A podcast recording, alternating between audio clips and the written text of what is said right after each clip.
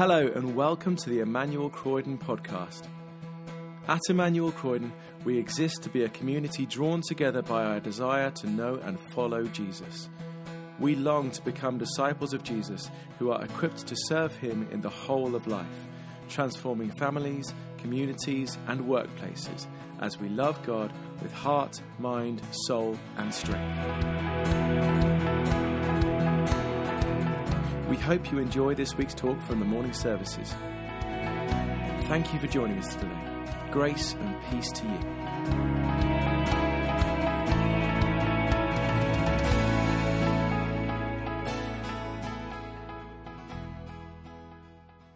Firstly, Micah 6, verses 1 to 8. The Lord's case against Israel. Listen to what the Lord says. Stand up, plead your case before the mountains. Let the hills hear what you have to say. Hear, O mountains, the Lord's accusation. Listen, you everlasting foundations of the earth. For the Lord has a case against his people and is lodging a charge against Israel. My people, what have I done to you? How have I burdened you? Answer me.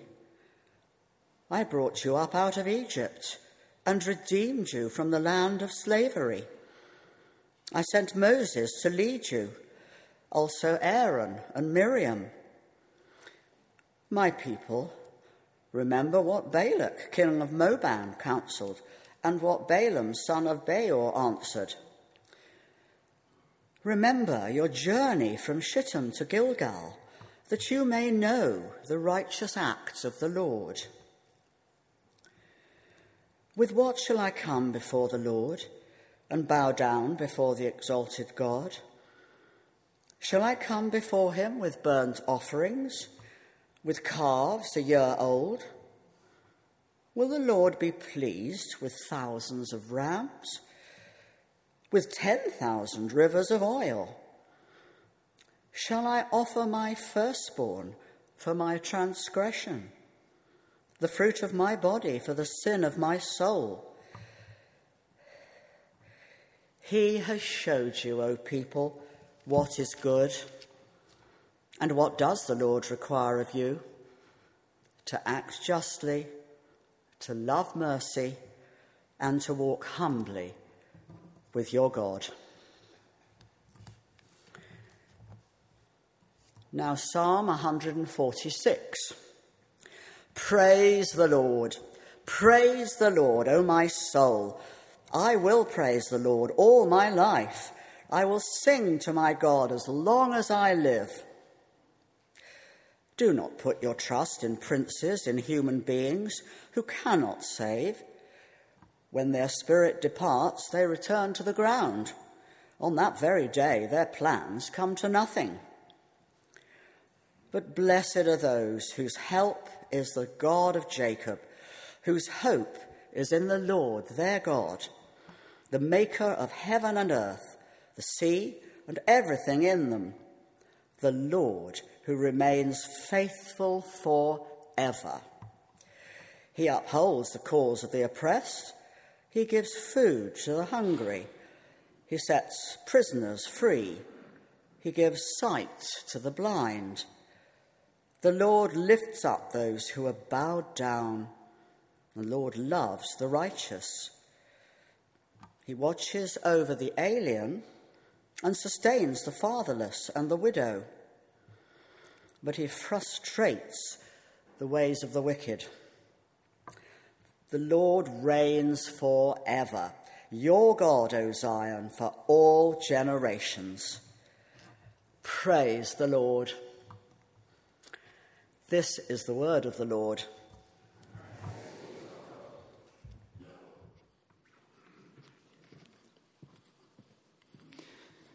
Thanks so much, Jan. It would be a great help to all of us to keep those words open. We'll be looking mostly at those words from Micah chapter 6, but dotting around a bit. So Micah chapter 6 is on page 943. We'll get there in a moment. First, I'm going to lead us in prayer.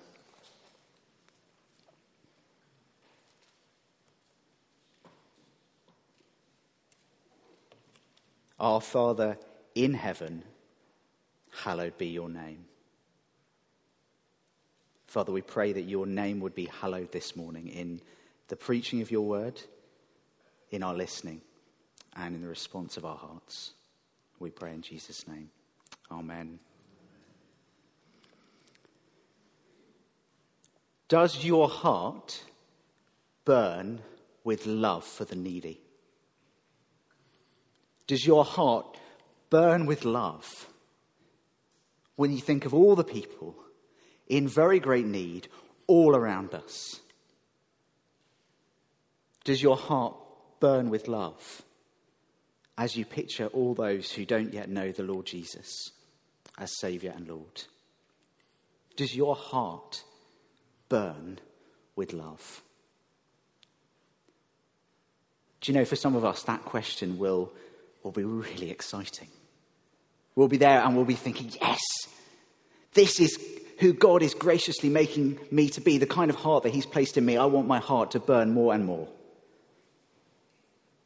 Others of us, as we hear that question, will be feeling a little unsettled. It will feel a challenging and a searching question. We will know that our hearts are very often cold rather than burning towards those in need. We long to be more like that. For others of us, we may be here this morning as a person who wouldn't call ourselves a Christian. You are most welcome, and you have a heart that longs for justice. You care deeply about justice in a world that is full of injustice. Martin Luther King wrote these words: "Injustice anywhere is a threat to justice everywhere. We are caught in an inescapable network of mutuality, tied in a single garment of destiny. Whatever affects one directly affects all indirectly. Injustice anywhere is a threat to justice everywhere." And we look at our world and we see that that's true. We look around and we see injustice all around us. The war in Ukraine, terrible atrocities, and we know that that's just one of many wars, just the one that's making Western news headlines the most. People across the world being trafficked for human gain, for financial gain. Refugees displaced all over the world. Racial tensions, social dysfunction, massive differences between the wealthiest and the poorest. Followers of Jesus in some countries forbidden from meeting together for worship, forbidden from even owning a Bible. That is just scratching the surface of the injustices in our world today. And that is why this book, all of God's words, but particularly the next 3 weeks, God's words spoken through the prophet Micah, 700 years before the Lord Jesus came, these words, massively relevant to us today, to our lives, to our society. So whoever you are, whatever you're coming to this service with this morning, these words from the prophet Micah are going to be for us. Do look with me again, page 943. Page 943, I'm going to read from verse 6. "With what shall I come before the Lord and bow down before the exalted God? Shall I come before him with burnt offerings, with calves a year old?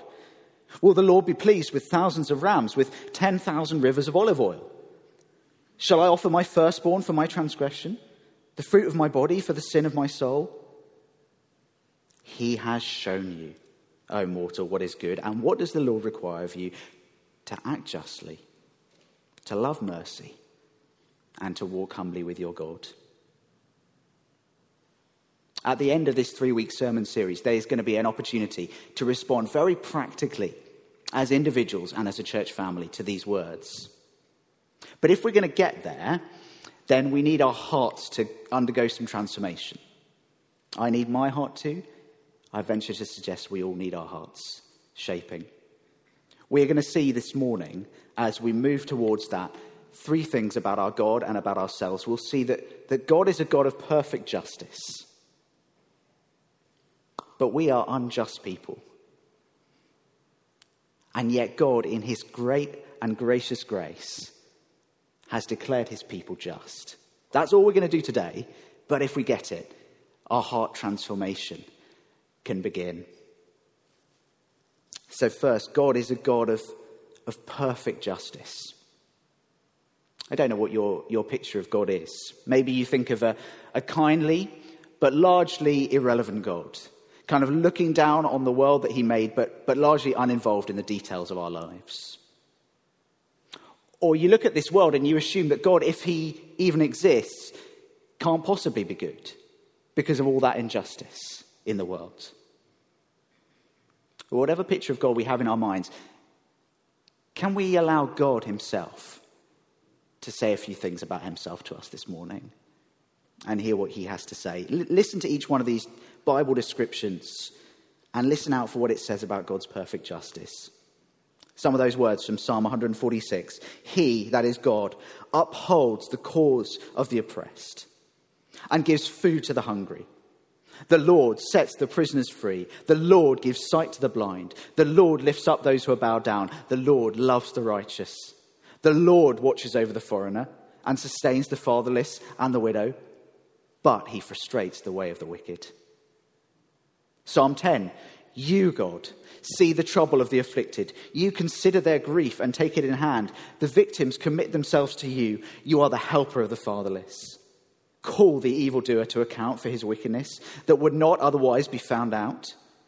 You, Lord, hear the desire of the afflicted. You encourage them. You listen to their cry, defending the fatherless and the oppressed, so that mere earthly mortals will never again strike terror. Psalm 68, a father to the fatherless. This is our God, defender of widows. God sets the lonely in families. He leads out the prisoners with singing, but the rebellious live in a sun-scorched land. Deuteronomy 10, for the Lord your God is God of gods and Lord of lords. The great God, mighty and awesome, who shows no partiality, accepts no bribes. He defends the cause of the fatherless and the widow and loves the foreigner residing among you, giving them food and clothing. And you are to love those who are foreigners, for you yourselves were foreigners in Egypt. This is your God, Emmanuel Church. This is your God. Those words I've just spoken, read, they speak so clearly of who God is. A God of perfect justice. He sees the trouble of the afflicted. In other words, no injustice can ever escape his notice. He cares deeply about injustice for the most vulnerable people in every society, in every age. In those passages, just hear all of the words of God's heart for these kind of people who are oppressed, the hungry, the blind, the fatherless, the widow, the poor, the afflicted, victims, the lonely, the foreigner. This is our God. A God of perfect justice who cares about the needy. And a God who cares so much about justice that he brings down those who commit injustice. We're told he frustrates the ways of the wicked. We're told that he will one day, when the Lord Jesus returns, call every single evildoer to account for their wickedness. Wickedness that would not otherwise be found out. A God of perfect justice. Justice for the needy. Justice for the wicked. And of course, the Lord Jesus shows that kind of heart of God perfectly. Jesus burned and still burns with love for the hurting. Love for lepers, reaching out and touching the leper. Love for widows. Love for the sick. Love for the suffering. Love for social outcasts. At this point, some of us will be asking ourselves internally a question. If God is like that, then why doesn't he end suffering right now? Why doesn't he end that war in Ukraine right now? Well, remember, we live in a broken world. A world that is broken because in our sinfulness we broke it. And yet, God has done something. God's done the most amazing thing about that brokenness. He sent his one and only Son into the world to die on a cross, to rise again, so that we might be forgiven, so that we might have eternal life, so that the brokenness of this world would be reversed, the curse reversed, a new heavens and a new earth coming.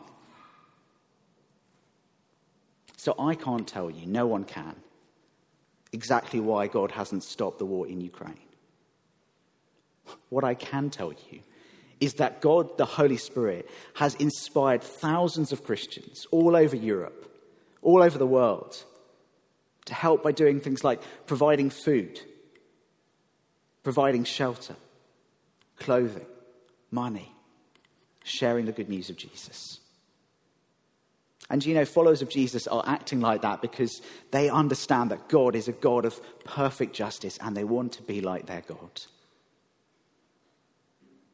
And that is what's been happening down the centuries across the world as followers of Jesus, inspired by God's perfect justice, equipped by his Holy Spirit, have reached out in love to those who are hurting, living lives of costly sacrifice for those who are in need, and all because God is a God of perfect justice, and his people want to be like that. If you want to find out more about questions like that, there is a wonderful book. It's called Confronting Christianity, 12 Questions for the World's Largest Religion. If you want to find out more, I would really recommend that book. And it will just take us through some of those questions that we might ask if we're unsure of what God is like.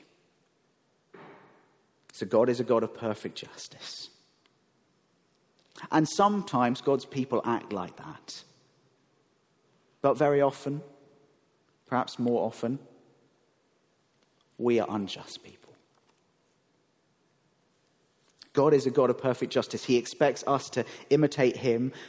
Be holy because I am holy, God says. But so often we fail to live like that. Look at what the prophet Micah was warning about. That's exactly what he was saying. Look with me again, page 943. This is Micah chapter 6. I'm going to read verse 1. Listen to what the Lord says.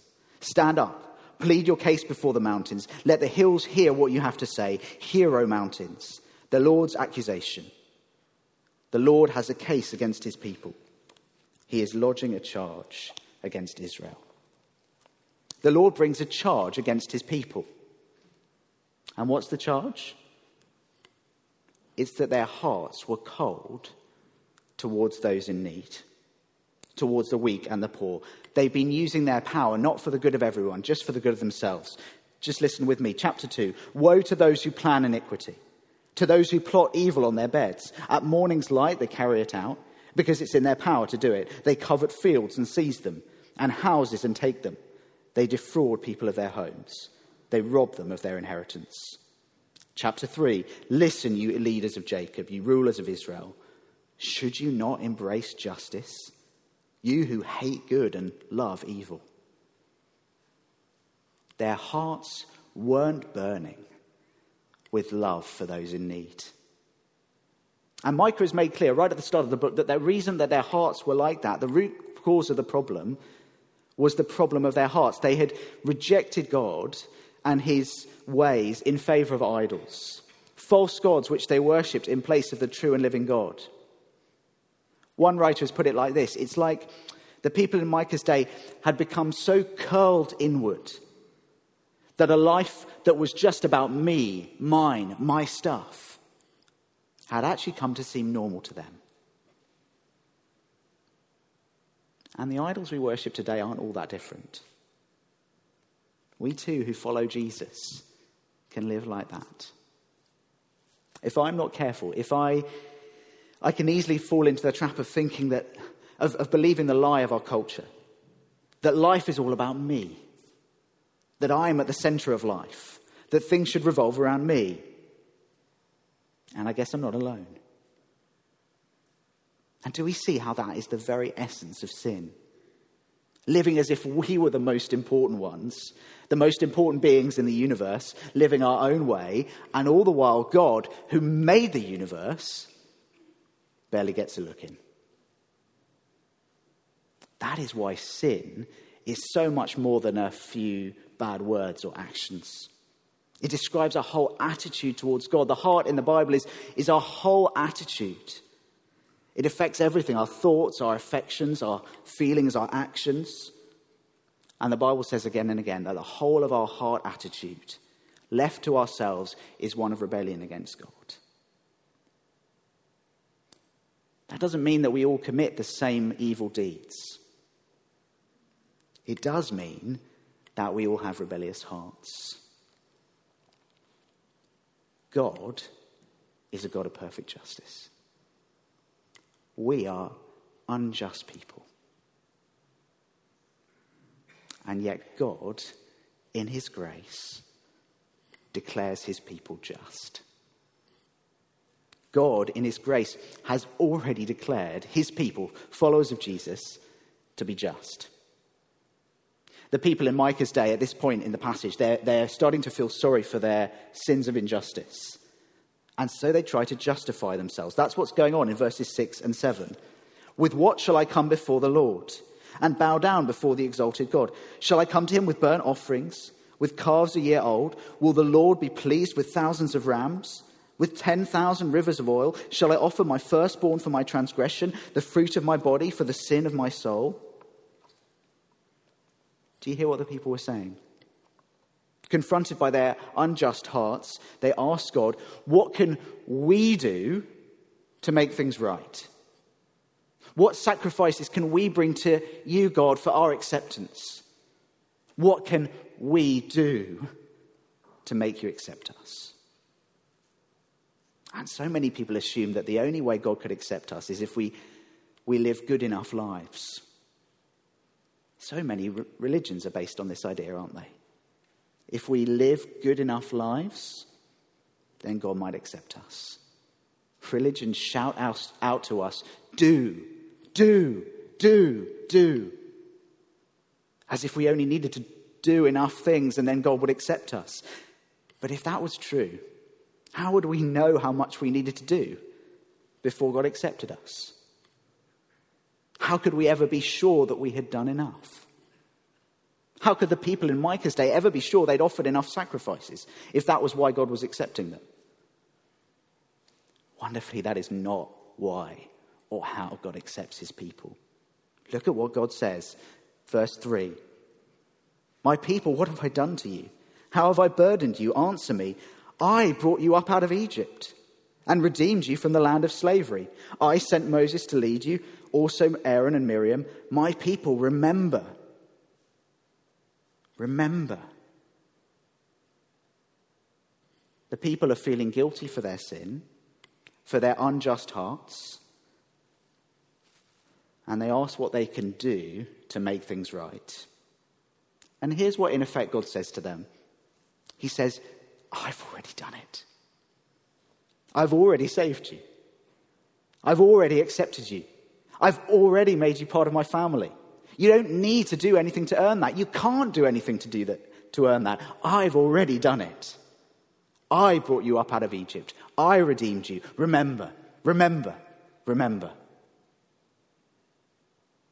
And maybe this is a word for many of us who are followers of Jesus, and we need to hear again this morning. I do. Yesterday, I needed to hear this word.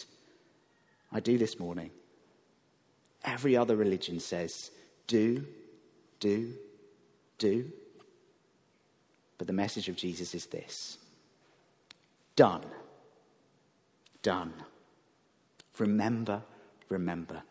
Jesus has already done it. As he hung on the cross, before he breathed his final breath, what did he cry out?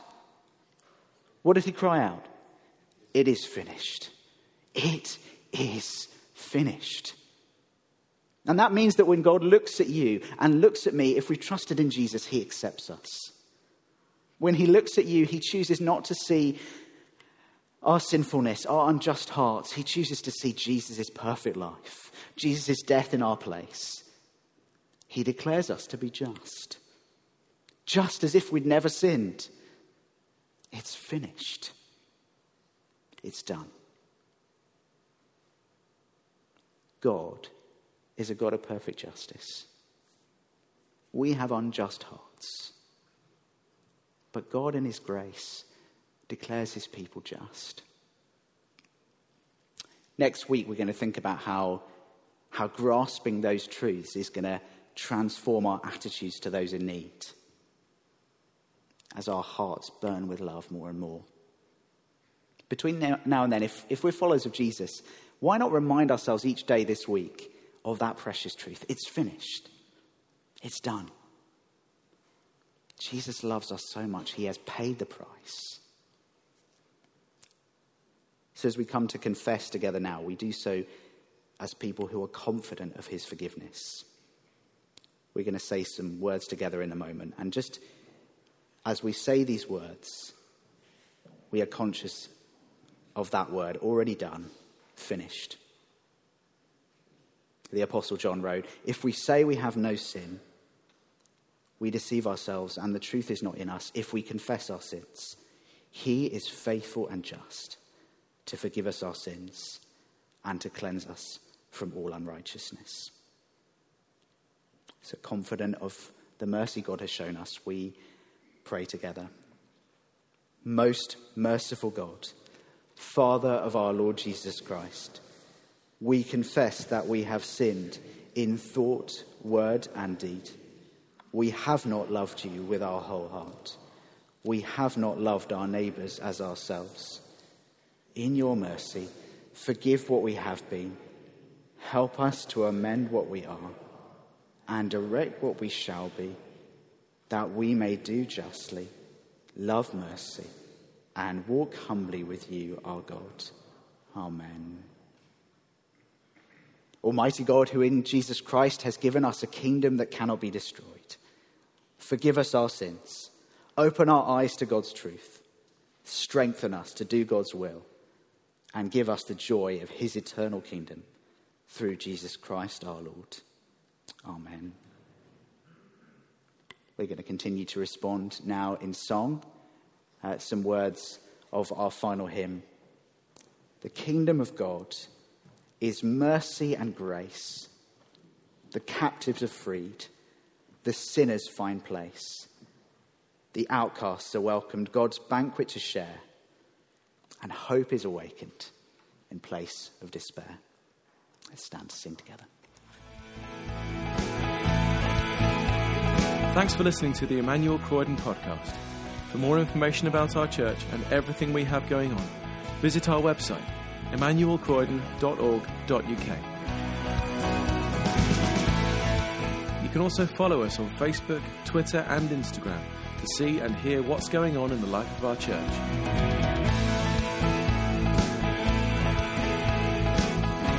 God bless you and have a wonderful week.